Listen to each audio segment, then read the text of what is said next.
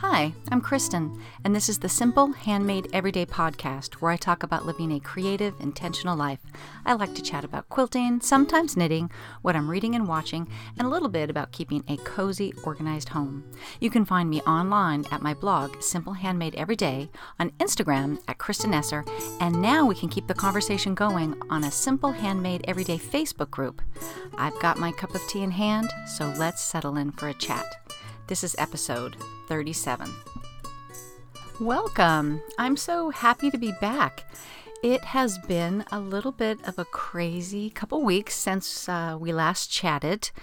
You may have seen on the news that Southern California was kind of on fire last week, and um, two of those fires were actually very close to where I live. Um, we were never really in danger, but I will say that um, I was packed to evacuate, and they did a, do a mandatory evacuation not too far. I don't know. I want to say half mile, but it may be further. Let's just say a mile away from the house. And uh, so it was a little bit scary. I actually had contacted my kids who are at college and said, okay, if we evacuate, is there anything in your room that you want me to take? Mostly what they wanted was, uh, was yearbooks. And so it was very interesting. I made a list on my phone of just all the things, you know, in case I got panicky, that if, if they, we were told to evacuate, I could quickly just throw everything in the car. I didn't think it was going to happen, and it didn't. But, you know, I figured it was good to be good to be prepared. Um, we were actually very lucky because quite a lot of our town um, were there were power outages, and uh, we never had that problem. So, just very happy. It was just a very unsettling.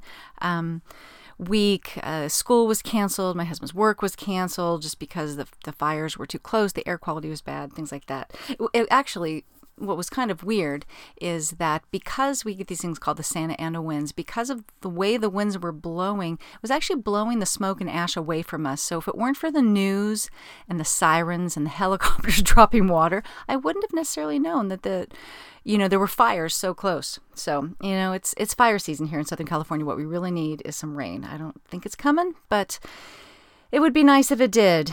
Um, so I've got a fun podcast for you today, I hope. First of all, I want to um, mention that I started a Simple Handmade Everyday Facebook group. It's a closed group where we can kind of keep this conversation going. A lot of people say um, about my podcast that it's like chatting with a friend. Although, did I say this another one? Another uh, one of the reviews said it's like, um, it's like chatting. It's like listening to my mother talk. and I told my son Ben that he goes, "Yeah, I feel the same way." I may have told you that story before. Anyways, um, but it's a one sided conversation. So, this is a way where you can chat back and I can find out what you're working on and what's in your cup of tea and how you're using your 15 minutes to, um, you know, do get. Do things that you don't want to do, like housework or, um, you know, chores and just things like that. So please, um, I will put a link in the show notes, or you can just search on Facebook. It's just called Simple Handmade Every Day. It's not the um, page that I have for the the podcast and the blog. It's a group, so make sure it's a you're looking for the group, not the page. So, but I'll put a link in the show notes. So I'm excited about that. Um, we've got a small group of people in there now, and um, you know we're just kind of you know, just getting to know people, and people are just chiming in on various things. So it'll be fun. So please join us over there. Um, what I have in my cup of tea today is uh, Harney and Sons Darjeeling, which is a black tea, but it's a little, I don't exactly know, I should have looked it up what it is, but it's it's a little bit, it's a milder black tea. And uh, it's, it's just kind of nice when you don't really want the big, you know, kick that a cup of true black tea will give you. Um, speaking of tea, I mentioned uh, several episodes back that my British friend Pam was going to visit us on the podcast and teach us how to make a proper cup of English tea. And so we recorded that a little bit ago. So I'm going to insert that. and it was super fun to record. And um, yeah, I just I hope that you all are a little bit interested in how to make a proper cup of English tea. So let's get started on that right now. Today we've got a special treat for you. My good friend Pam, who's a real life Brit, is here to teach us how to make a proper cup of English tea. And believe me, she has thoughts on the subject. So um, join me in welcoming Pam. Thank Thank you, Kristen, for inviting me over. I'm happy to come and teach you how to make a cup of tea. Great. Okay, so first, where where in England are you from? I can never remember. Well, that's actually a complicated question because my dad was in the Air Force, so we moved around all over the place. I was actually born in Germany, but my parents now live in Ipswich, which is in Suffolk. Okay. So do you would you say you have that kind of an accent? a su- Suffolkian? Suffolkian accent. Well, I don't think I do have a Suffolkian accent. Let's make up new words. okay. My grandparents were from Liverpool and my dad was from Northern Ireland, so I think I'm a mixture of all sorts. I Oh, don't it know sounds where like it. I'm Okay. All right. located accent wise. So, um, Pam made us a pot of tea in my kitchen. We thought about recording there, but we decided it would be too noisy. So, let's start at the top and just explain, as if I know nothing about tea, how to make the perfect cup of tea beginning to end. And I will no doubt interrupt you and ask some questions. Okay. Well, the first thing you need to do is you need to have a kettle of some description. You have one that goes on the stove and whistles, but I actually have one that's an electric kettle. Either would do, but you need to start with owning a kettle. Okay. Okay, I've noticed that in Europe that everybody seems to have the electric kettle. They do. Why is that? It takes up counter space. It takes up counter space, but I think they just make a lot of tea. It's maybe a more common appliance than having a coffee maker, so I guess it replaces that. Ah, okay. All right. So kettle to bo- and that's just to boil the water. Yes. Okay. I've noticed that some people in America have hot water taps, and that doesn't quite make it to the correct temperature. I think that comes to something like 200 degrees, whereas you need it to go to a full boil, which is 212 degrees. Okay. So it's important that it's boiling. Very important that the water is boiling. Okay. 212 degrees. Okay. So we got boiling Very, water now. very important. Yep, we have boiling water. The water that you put in the kettle has to be completely fresh. So every time you make a new kettle full of water, you should. So don't don't just keep in it. reheating the same water over and over all day. Yeah, okay. it starts to taste a little bit chalky, or I don't know. Maybe it, it depends how hard the water is, yeah, how much which is very hard here. the so- quality of the water. Okay. And then the next thing is if you're making a pot of tea, which is common if you're making more than one person's tea, then you would have to warm the pot up. So when you first brought the water to the boil, then you need to pour some hot water into the pot and hold the sides to make sure Kind of swish it around so it Swish it touches all the around, yeah. sides. Okay.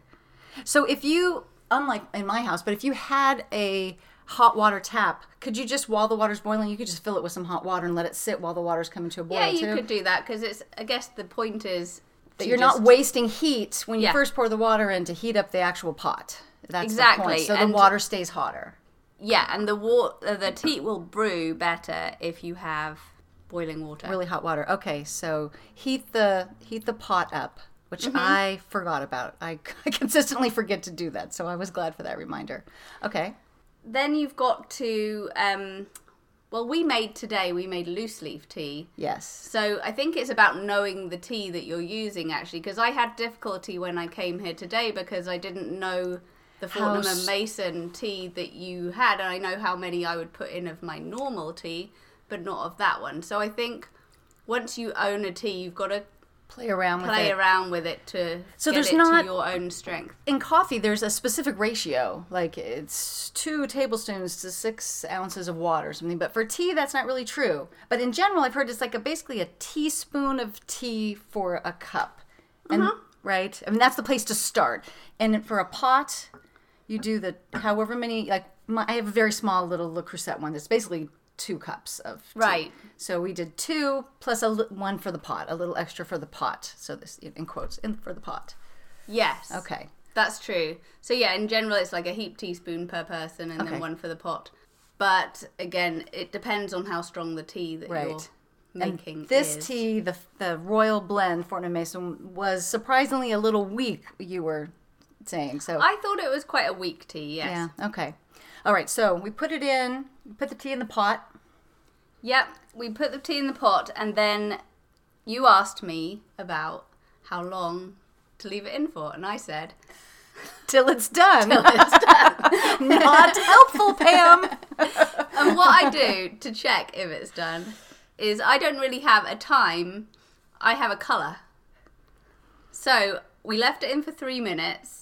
Which is my general time that I, that's like my go to time. But then, Okay, and then I have a teaspoon which I keep next to the teapot, and then I will take the tea cozy off and take the lid off and have take a teaspoon of the The liquid. in the teapot and see what color it is.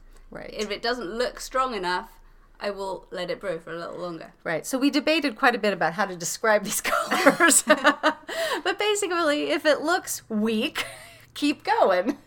so we went for another couple minutes, which, by the way, I will say that the back of the Fortnum Mason tin said five minutes. And you know what? I think they were right. Yes. so. Um, oh, it's a very nice cup of tea. it is actually.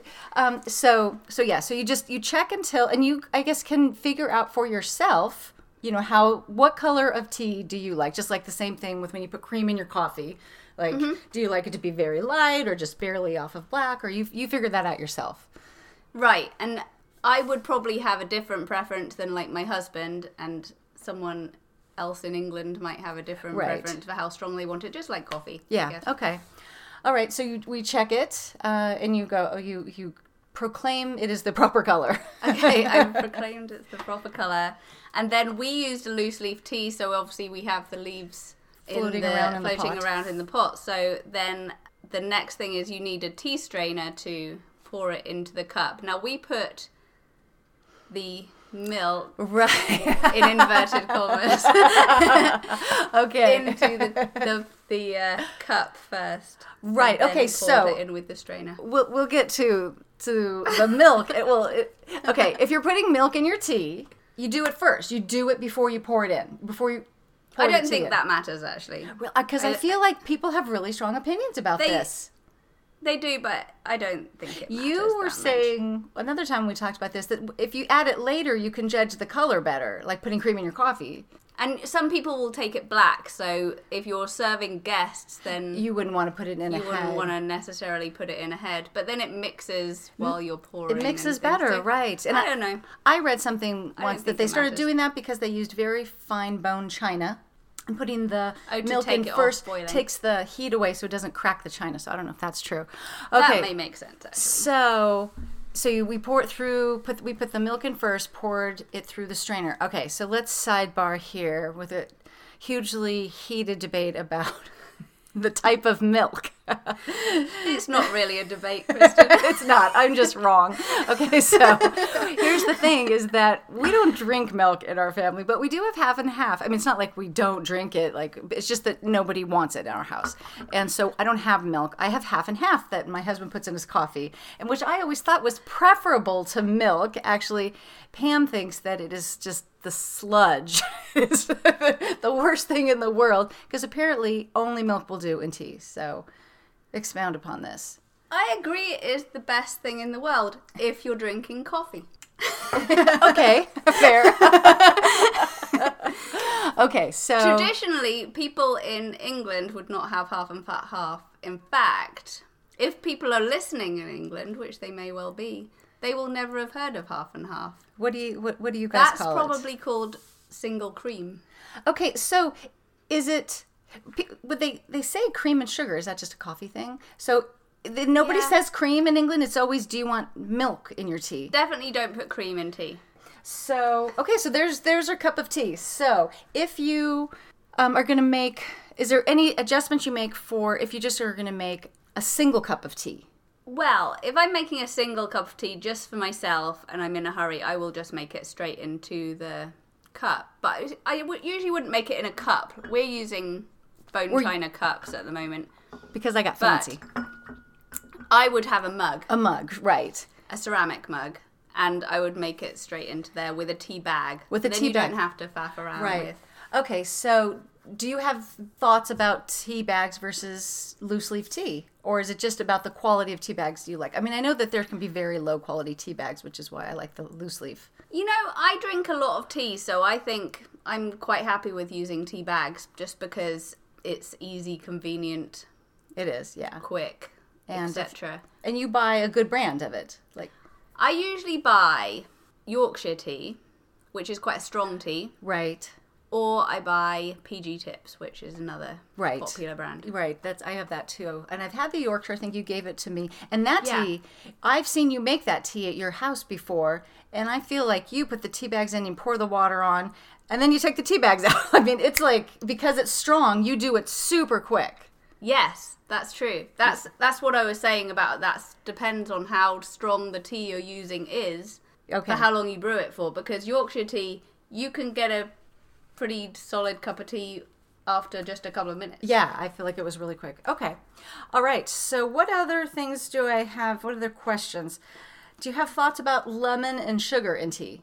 Lemon's like the half and half question. That's You don't put lemon. no, that's I think that's for iced tea, isn't it? I don't know. I feel like I've you seen on my, you know, my British shows that people put lemon only in black tea. But so Yeah, for sure. For yeah, sure. for sure not. Oh, that would be horrible. Okay, Yeah, half and half and lemon. Yeah, that would. it's an I don't even know if abomination. I could do that. and I personally don't take sugar in my tea, but lots of people. Lots do. of people do. Okay, And I guess there's an, another question there. Like, do you have sugar lumps? That's the Downton Abbey way. yes. Or do you have a spoon? It- don't know. Does it matter? Does it matter? I think I don't know. They would have silver spoons, wouldn't they? The little tiny tongs to put the the tongs. Chloe and I just had went to Camarillo had the, the English tea and we were very disappointed that the sugar was not in cubes. We Mm-hmm. were like gonna put we were gonna put sugar in our tea just for the novelty of it, but it was just regular, so we didn't. Do you know what? I they used to make us take immunizations. I think it was the polio vaccine that they took. You took or, orally, and the doctor used to give it to you on a sugar on a sugar cube, cube, and, and it would not. Oh, When I was a nice. child, Okay, well, that'll ruin sugar for you. well, no, you didn't. I guess it was just sugar in those days. Um, okay, so my last question is Do you think it's important when you have a cup of tea to have food that goes with it, or can tea be standalone? Tea can be standalone. Oh, actually, a common thing to put with tea is biscuits. And by biscuits, I do not mean the scone type biscuits. I mean the dunking type biscuits. What you mean is cookies. But is kind of, okay? but they have to be more solid than cookies. Cookies, the American type of cookies, would crumble. okay. So You they're need like a hard. biscuit. okay. Are there is another word for that? Digestives? Digestives is one type of Of- biscuit. Yeah, yes. which is just is the worst name for something you're going to eat, in my opinion. okay, but so they taste so good. so do like. It, are, is there a brand that you can get in the U.S. of the proper type? Is like Biscoff? Like I feel like is a as a cookie. Yeah, that's that, a European type of a flavor. Yeah. yeah. Is there So any? that kind of a That kind of a thing, yeah. So you can buy those. those do you buy? Do you buy biscuits? Sometimes You're too Americanized now. I know. well, and I don't want to put on too much weight either. True, true. You can't have a cookie every time you have a cup of tea. right. So yeah, and you if you buy a whole packet of biscuits, right, you're going to eat the whole packet of biscuits. it's so true. you've got to have guests if you're going to be Okay. breaking out the biscuits. So it's not important that you have something solid to go with your tea. You're No, just but that's a nice fine. treat. It is okay. So, actually, I just heard of a new Yorkshire tea flavour that they've just brought out. I- Well, it could be that they've had it out for a while, I don't know. But it's actually a biscuit flavour tea. Oh, that sounds awful. Well, I'm going to buy some next time I'm in England because I don't I like flavored tea. I would think you'd be a tea purist. We didn't talk about that flavored tea. What I've heard is that it tastes like having tea and biscuits. Like how your tea ends up tasting after you've dipped your biscuit Right, in it a and it's times. like malted milk biscuits, if anyone knows what that is. So it tastes like malted milk biscuits. So it tastes like you're having a treat, yeah, but you're but it, you're actually just having a cup of tea. So it's much better for you. All right. So I'm going to try that. You try that, but, I'm going to um, bring you some too. Okay. Okay. if anybody has any more questions that you would like me to relay to Pam, let me know. And um, otherwise, thank you for coming on the podcast. Okay. Thank you, Kristen. Before I move on to the quilting segment, I'd like to thank the Fat Quarter Shop for sponsoring the podcast. Fat Quarter Shop is a one stop show for quilting fabrics and supplies for quilters around the world. They stock quilt shop quality fabrics, pre-cuts, quilt kits, patterns, notions, and even cross-stitch supplies. They've just released the Quilt for a Cause Quilt Along for 2020. Have you seen it? It's called Bloomtopia, and it features Summer Sweet by Sherri and Chelsea. This sampler quilt combines unique historical blocks in a vintage style. You can reserve a kit at fatquartershop.com. This is how the charity quilt along works. So, starting in February 2020, the Fat Quarter Shop will release two free patterns a month for six months. There's a suggested donation of $5 per pattern to the Make a Wish Foundation of Central and South Texas. The links are on their, their blog, which is called the, the Jolly Jabber. And what's really cool about this is Fat Quarter Shop and Moda Fabrics will match donations up to $20,000. So all you have to do is download the blocks, follow along, um, and make your donations. The designers of the quilt and the Summer Sweet fabric line, Sherri and Chelsea, are going to be filming complimentary videos for each block as well. So, very cool. I will put a link in the show notes and you can check it out. So, let's talk quilting. I have been doing some sewing lately. I was really in such a funk over the summer, so it feels good to be back at my sewing machine. Um, not that I'm making tremendous progress, but I am sewing almost every day. I am still working on this sweet confetti quilt. It is in uh, Sunday Best Quilts by Corey Yoder and Sherri McConnell, who is the um, Fat Quarter Shop fame over there, who's doing the who designed the Bloomtopia um, charity quilt and the fabric that they have it shown in. So um, yeah, I'm working on that quilt. And I have to say, I mentioned this, I think, in the last podcast, that I am definitely struggling with accuracy issues every block, um, I think the unfinished size of the block is nine and a half by five. So they're rectangular blocks, and then you put those together and, and they become square. Um, each one of those rectangular blocks has nine triangles in it. so there are so many opportunities for things to get stretched out of shape. There are so many opportunities to be inaccurate, starting with cutting your squares, and then you cut those squares into triangles, um, sometimes just once, sometimes you cut it twice in the diagonal. And, um, you know, sometimes it goes really well and sometimes it doesn't. Uh, you know, I, I, when I go to trim it up at the end, I'm thinking, oh my gosh, I don't know how these are going to go together. So I'm a little nervous about it. So I've been trying to be really meticulous about my quarter inch seam and measuring as I go. Um, and the other thing that I've started doing is starching the fabric before I do the cutting. And that's not a step that I usually take. I, I often iron it just so there's not wrinkles in it, but I don't often starch it. But I do think that, and, and I'm talking starch with Niagara starch, you know, which is like grocery store, you know, real starch. I do have, you know, flatter and, um, oh, what's that other one? Um, Mary Ellen's Best Press. I have those and I really like using those under normal circumstances, but I do want these a little stiffer so that things don't get stretched out because there's bias edges everywhere here. So that's kind of the new um, thing that I'm doing. And I realized that I what I did is I starched all the, the, the the print fabrics, but I forgot to starch the uh, the background fabrics. And I'm actually, do you do this? Um, I am okay. I'm cutting and sewing and cutting and sewing. I didn't I don't do I often don't do all the cutting up front. And I'll tell you why. I make mistakes. As a matter of fact, I made a mistake when I was cutting the um, the background fabric. You needed a square of I think it was five and seven eighths, and for some reason I thought it was five no, you needed five and three eighths, and I thought it was five and seven eighths. So I cut a bunch of squares, and then I cut them on the diagonals. So I had a bunch of, of triangles that were too big. Um, it worked out okay because they were like the very last triangle, so I could just cut them down to size. But I actually I went to my husband, who's the mathy one in the family, and explained what I did, and I'm like, it's a right triangle, right? It doesn't matter that it's too big. I can just cut it off and it's going to be fine, right? And he he uh, confirmed that yes, that was true. Um, but I make mistakes, so I like to just do a little at a time. I also I don't like to cut. I don't like to cut, and I don't like to baste. Those are the parts of the the process that I'm not in love with, and so um, I like to just you know cut a few. So what I'm doing here is I've got 14 fat quarters of different prints from Minki Kim's Someday line. And um, each fat quarter will make seven of these rectangular blocks. And so this will give me the 96 blocks I need plus a little bit extra to in case you know I just need to move colors around a little bit. And so I'm I'm basically sewing I was doing 7 blocks at a time. I would do one fat quarter and just do all 7 blocks, you know, in a chain piecing way for each of the the um, little units that go within the block. And now I'm up to doing it um, two colorways at a time, so 14 blocks at a time, which gives me a little more chain piecing time. And then I go back to the drawing board and I and I cut another couple fat quarters. So um, so I was good about starching the fat quarters, but then when I ran out of my background fabric, I just went and cut some more. Then I'm like, oh, these are not stretchy. these are more stretchy. They're not as stiff. So I'll let you know how that goes. But I do think that starching is going to really um, increase my accuracy. So what else is going on?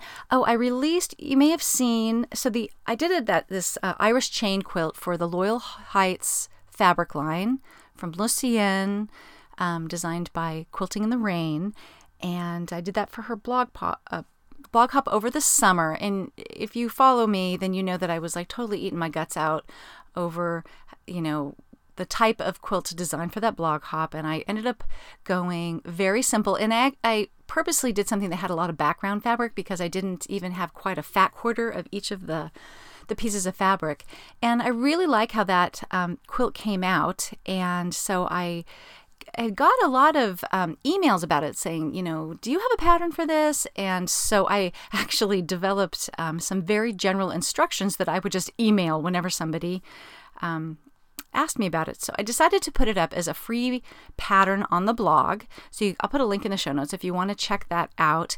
And um, it's not, there isn't a printable for it. I don't really. whenever I write patterns, I just send them to magazines and they make them look pretty. I don't know how to make them look pretty. So I just, you know, it's just in a blog post. It's such a simple block. It's just a nine patch where the center is bigger. So that's all there really is to it. But it does have the size of it and um, how I constructed it in a strip piecing way, which is going to go a lot faster than cutting a bunch of tiny little squares. So that's up there. And the response to that's been really good. I've had um, a quilt shop uh, contact me asking if she could make it available to her customers, or she had some customers asking about it. And it was actually that um, email that just prompted me to just write that post and get it up on the blog. Um, I was just contacted by a quilt guild today that is going to use it as a swap. So, you know, I guess other people like simple quilts too. so that makes me feel good because I was so nervous about that. Um, I've been playing around with hand piecing some blocks for some um, some kind of projects that I'm working on. Um, I'll tell you one thing that I'm thinking about doing, and um, I haven't yet. Is Sunny Day Supply is doing some sort of a Christmas stocking quilt along, which I'm not a part of, and I think it's almost over. But I keep seeing from people I follow on Instagram this adorable um, stocking that is with di- it's patchwork and, and they're like diamond shaped and they are so cute and people are often doing like hand quilting on them. And i think it's a little bit hard to put together because of the diamond shapes. I've not really done that before. But i'm just i'm tempted i'm tempted to pull out some christmas fabrics and give that a try. And the reason this came up is that um, somebody who made one tagged me in it um, to say thanks for this um, the basting tip. And i'd kind of forgotten about this. So i'm not sure if i've talked about this on the podcast or not. I know i mentioned it when um, I was interviewed on the the Pat Sloan podcast. I don't know a year or so ago, and and I don't know, and other people probably do this, but I call it machine basting. So when you've got something. Um, you know, especially a small project like that, but er, but a, but a quilt where you've got some kind of complicated intersections, um, you know, where you really want your accuracy to be perfect, I find that sometimes when I pin it, even sometimes I'll pin intersections two and three times. If there's a lot going on there, they sometimes slip and they're you just can't you know by the and by the time you've sewn the whole row they're all off a little bit and i can and i do pin i'm i'm totally a pinner um, because i really do like my my seams to to intersect nicely but um, I was doing this one quilt and I just had trouble with them slipping. So, what I ended up doing is that I would get those seams, you know, like the two blocks meeting where I want them to meet, and I would hold it tight and I would get it under the machine and I would just do a few stitches right on that intersection. And I'd go down to the next block and I'd do the same thing. And I would literally just baste it with the machine and then I could look at it pull it off the sewing machine, look at it, and, and know that I'm happy with where those um, intersections are and that they look right. And then I would just go ahead and sew the whole sew the whole row. It sounds like it, it's like laborious. Like, would you really do that under the machine for each time? I'm telling you, it's actually I found it faster than pinning. if you can hold it still and get it under your machine, and it really just really locks those um, those intersections down. So, anyways, so I call it machine basting. I don't know if it's useful to you. Um, I would be very, you know, I'm I'm happy to pass that on. The other thing that I've been um, thinking about, and I'm not 100% sure I'm going to do it, is the Bonnie Hunter mystery quilt. Have you ever done one of those? I would love to know and what it was like. I am pretty sure even if I do it, I will not do it on the given timeline, you know, during the holidays. And I know that she does that mystery quilt during the holidays because um, not everybody is overrun with family obligations. Some people are they're they're widowed or they're away from family, and she does it as as sort of a gift to them to give them something fun to look forward to and fun to do during that time of year. Um, so I think that's very cool. But she released the color the color scheme for it, and so what she does, she does these um, she goes to Lowe's and she gets paint chips to, to show you so that you can bring them home and you can find um, fabrics that are in you know in that colorway. Of course, you don't have to do it in her colorway, but I really like her colorway this year. There's three blues and like a raspberry or a fuchsia and a spring green, which I'm not 100% sure about that one, but we'll see. And then um, some off-white neutrals and some white neutrals. And so I went to Lowe's and um, got those paint chips and uh, which was a little bit challenging at first till I realized if you do this, if you look on her blog where she's got the backside of the quilt, the the paint chips, each of them has something that says the line of paint that it comes from, like um, now I don't remember, vintage something or coastal classics or something. And that narrows down the paint chips to like there's about 12 or 15 of them. It's much easier to find them when you're looking for. Then I first walked up and I'm like, oh my gosh, there's a thousand paint chips here. How am I going to find this? But uh, so just look on the back for the line of colors that it comes from. Um, so I did that on Sunday and then I came home and I went through my stash. And I have complained about my stash in the past as even though I like the fabrics, I've gotten rid of the fabrics that I don't care for. I just don't feel it works together well. Like, who knew there could be so many shades of blue or red or pink, you know? like, they don't always go together. But um, this quilt along is, is enabling me to pull from my own stash. And I actually had fabric in each of these colorways. The one that I did the have the hardest time with was the paint chip called Scandia, which is interesting because it's my favorite color of all the paint chips. It's um, a little bit of a grayish blue, kind of a, a, Scandinavian blue, and I love it. But I realized that I didn't have very much in my stash for that. I might supplement a little bit there, but the rest of it I actually had stuff for. So I pulled those. Um, one not quite yet because they don't look good, but one of these days I'll take a picture of it. And I think I'm going to start. If I do this, I'll print out the clues each week and um, upon Bonnie's suggestion in her blog post, I'm going to make half the number of units that she's telling you to. She makes very large bed quilts, and I make throw size quilts. And I think half will not quite be enough, but it will be. Um, and you know it'll be enough to know you know to see what it looks like then i can go back and figure out how many more of each unit i need so so let me know if you're doing the bonnie hunter mystery quilt or if you've done one in the past um, I'm, I'm kind of excited about it this year Let's move on to books. One of the things I'm excited about with our Facebook group is for you guys to be able to share books that you're reading with me instead of always the other way around because you know, I like I like hearing what other people are reading. Um I'm still in my audiobook thing, and I, I keep re listening to Louise Penny books. The one I just re listened to while I did all that sewing uh, last couple weeks is called The Brutal Telling, and that's a really good one. Um, and I know because I've been through the series before that it kind of leaks into the next one in the series. And so I looked for that, but that is not available as an audiobook. So I'm a little bummed about that.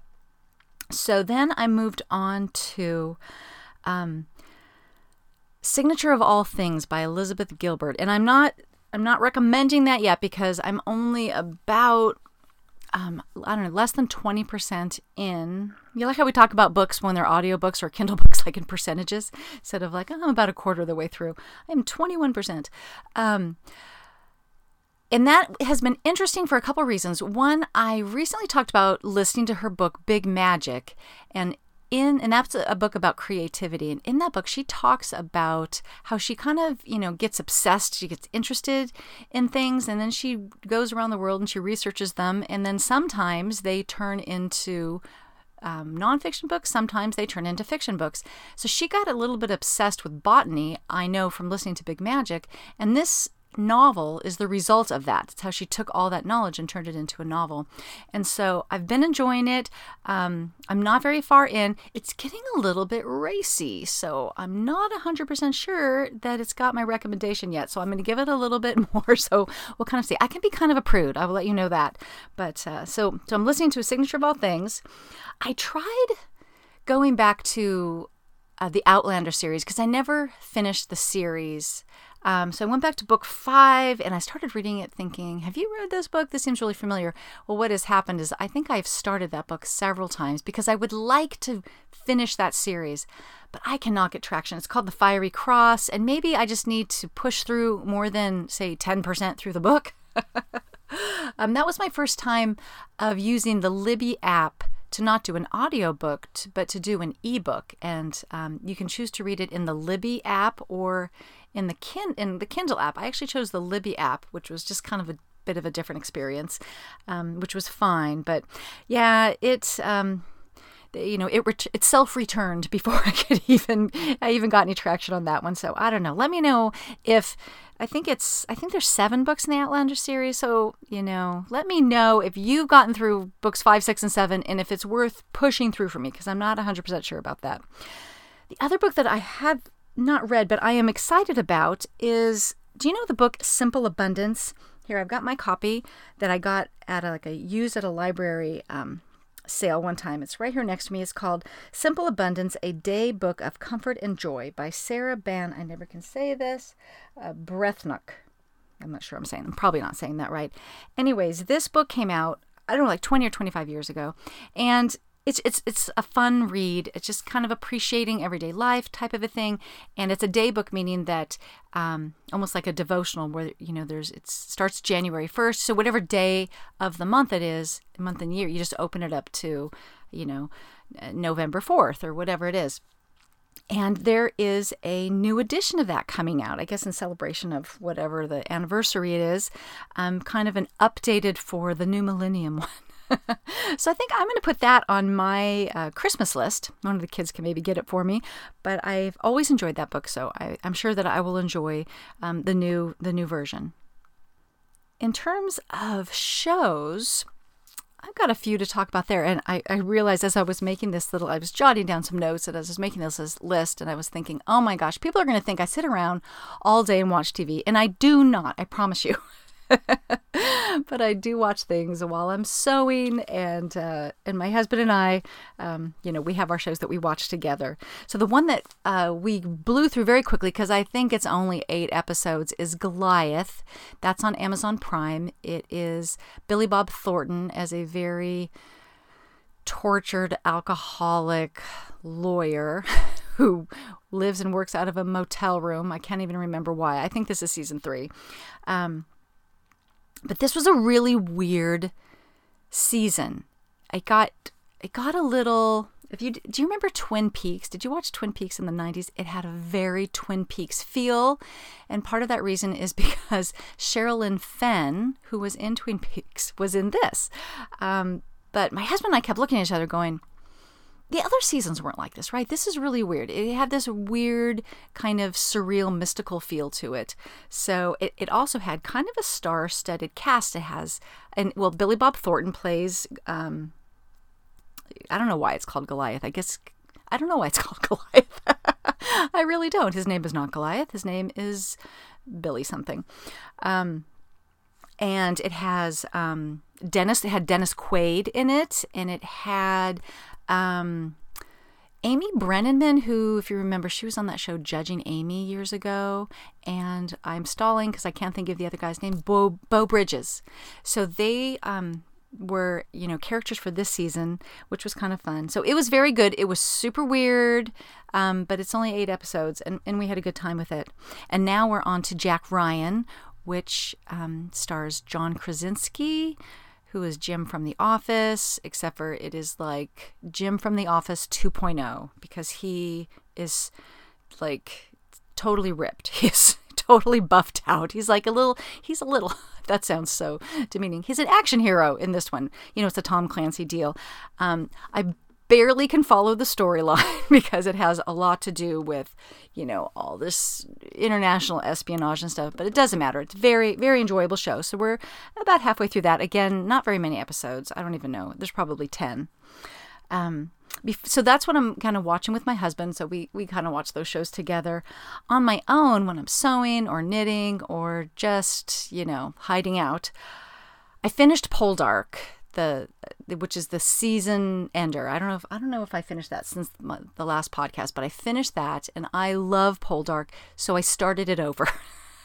now, this is the girl who has literally watched Downton Abbey beginning to end five times, you know, and who keeps listening to Inspector Gamache um, stories. So, um, and it's very interesting to go back because I I think it's I don't know maybe five seasons. I'm not really sure, but there's a lot of little hints dropped in that first season for what you what will end up happening later that you know will totally go over your head if if you're not rewatching it.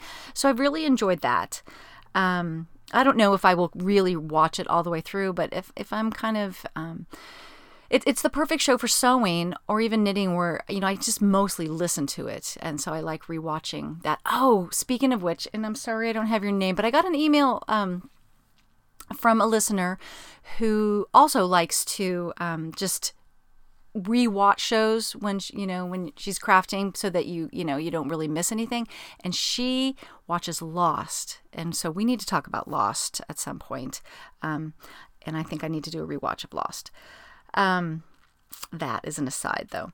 So, still plugging along with This Is Us. So, I don't know if you've watched that, but you totally should. This season, you know, it's good. We're just like in the middle of it. It's not as so, it's not as heart wrenching as it used to be. We're just kind of digging in on the characters, but totally, totally enjoyable.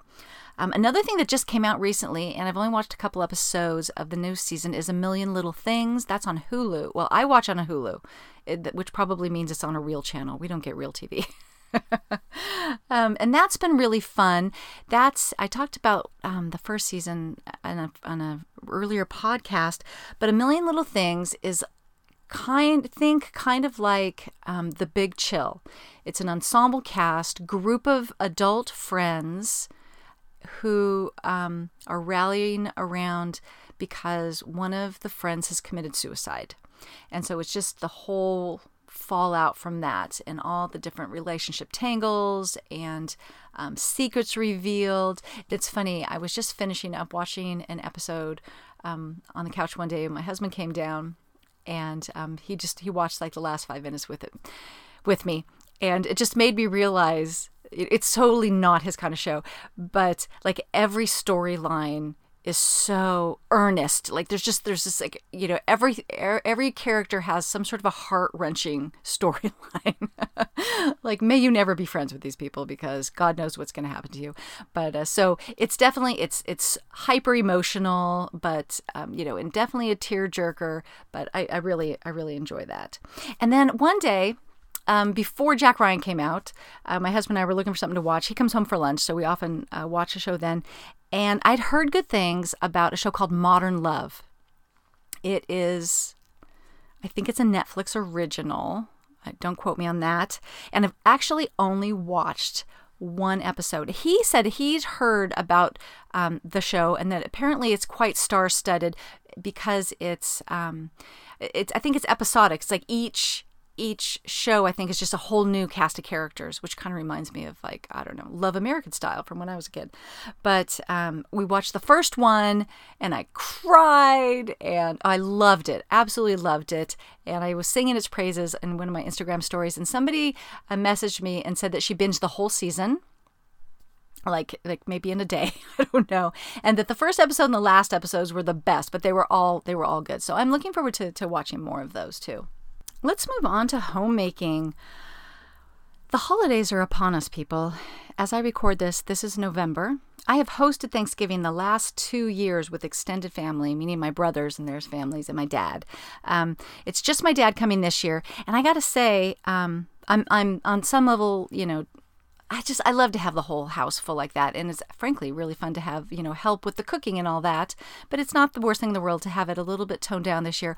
Although the last couple years I have like really I went into like deep cleaning mode, you know, before I had a bunch of people coming to my house, and this year because of the whole declutter fly lady system, I don't even have to do that. So there's part of me that was like, man, I was totally set to host a Thanksgiving this year.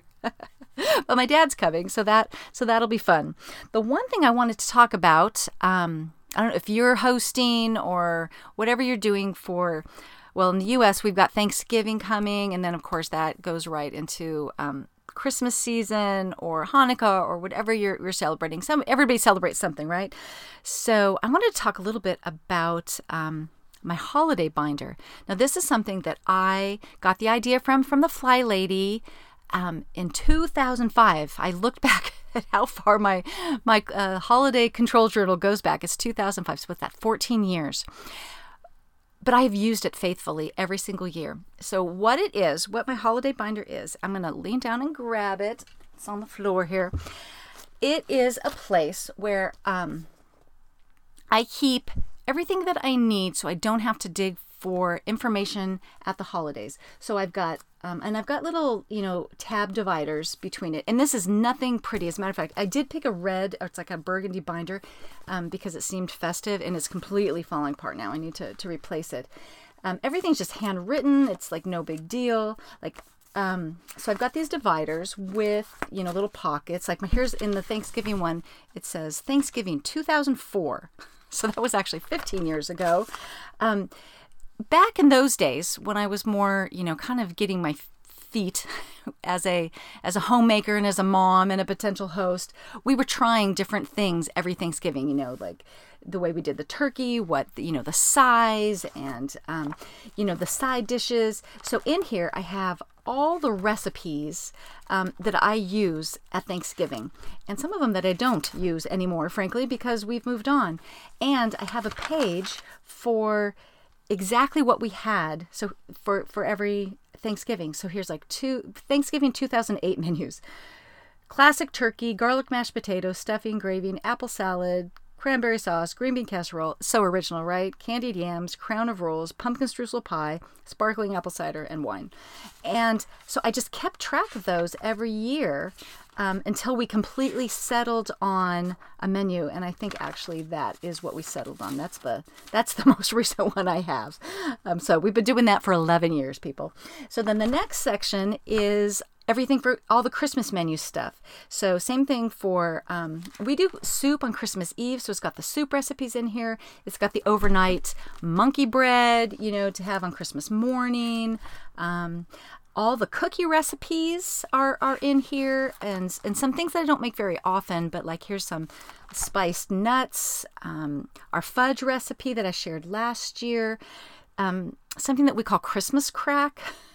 Which is that um, thing with salting crackers, and you pour, you know, this mixture of butter and um, brown sugar, melted brown sugar, on top of it, and then you um, cook it, and then you put um, chocolate chips on top and then they melt and then you just break it up and it's this this crazy good thing even though the ingredients sound totally weird. So i've got all of those um, recipes in there and again all the menus that we've done for christmas eve and christmas morning and christmas dinner. So i just don't have to hunt for anything which has been really nice. I've actually made copies of recipes to keep in here from cookbooks or other you know they exist in other places too but they they're in here um, my third section here is Christmas gifts, and I can go back to Christmas 2006 and tell you everything I have bought for anybody ever for Christmas. Every kid has a page in here, or for what we got them, how much it cost. You know, I even have check little, and again, it's just like it's it's just no, uh, just notebook paper that I've just kind of scribbled on there, and um, whether I've you know ordered it, received it, wrapped it. Um, you know what Santa was getting them, um, what's all the little things that we put in the not everything, but a lot of the stuff we put in the stockings, which is kind of fun to look back on um, to get ideas, you know, for the stocking. The next section is Christmas cards, and it's got it doesn't have the addresses, but it has the names of everybody that we send Christmas cards to. Um, again, since I don't what does this go back to? I don't know, about 10 years, I think. So I love this binder. I use it every year, and um, it just, it's very nice to keep everything all in one place. So that is my, my homemaking tip this year is to consider putting together a holiday journal. I know this podcast episode is running a little bit long, so um, I just want to finish up with a, a couple last things. Um, if you are planning for the holidays and we're here at the beginning of November, we've got some weeks before the holidays hit us, you might consider 15 minutes a day working on holiday things that stress you out. For me, I make a family calendar that has photographs of my family and my brother's families, and it's what I give my dad every year. And I love doing it, but it kind of stresses me out. It just it takes time. Um, you know, you have to go through and pick the pictures and get them to send you pictures, which they actually did very quickly this year. Um, and once I get into it, it's fine, but it's a hard thing for me to get motivated to start. So, my goal for this week is to spend 15 minutes a day on that project. And I know that once I get going, it'll be done in no time. Christmas cards stress me out too. Um, so it's the same kind of deal. I like to get them done early. So my goal really, it's beginning of November now. I really want my that calendar done before the end of before we even get into December, by the end of the month. Um, I can't get my Christmas cards done because I need my kids to come home for Thanksgiving so I can take a good picture of them. But uh, so, whatever that is for you, whether it's cleaning or um, getting people to send you, you know, Christmas lists, getting online, doing a little bit of um, shopping or whatever, just 15 minutes a day. Man, I have, if there's anything I've learned recently, is that 15 minutes a day adds up. So that about does it for this episode. I don't think there are any new reviews this week. Wah, wah. so if you feel so inclined, uh, please go to iTunes or Google Play or wherever you listen to the podcast, Stitcher, whatever, and leave a rating or review. I really appreciate it. It really helps other people find the podcast. So um, if you feel so inclined to do that or share with a friend, I would completely appreciate that. Thanks for spending this time with me. Go over, join the Facebook group so that we can get this conversation going two directions, people. And uh, I hope you've had a lovely time with your lovely beverage, and uh, we'll see you next time.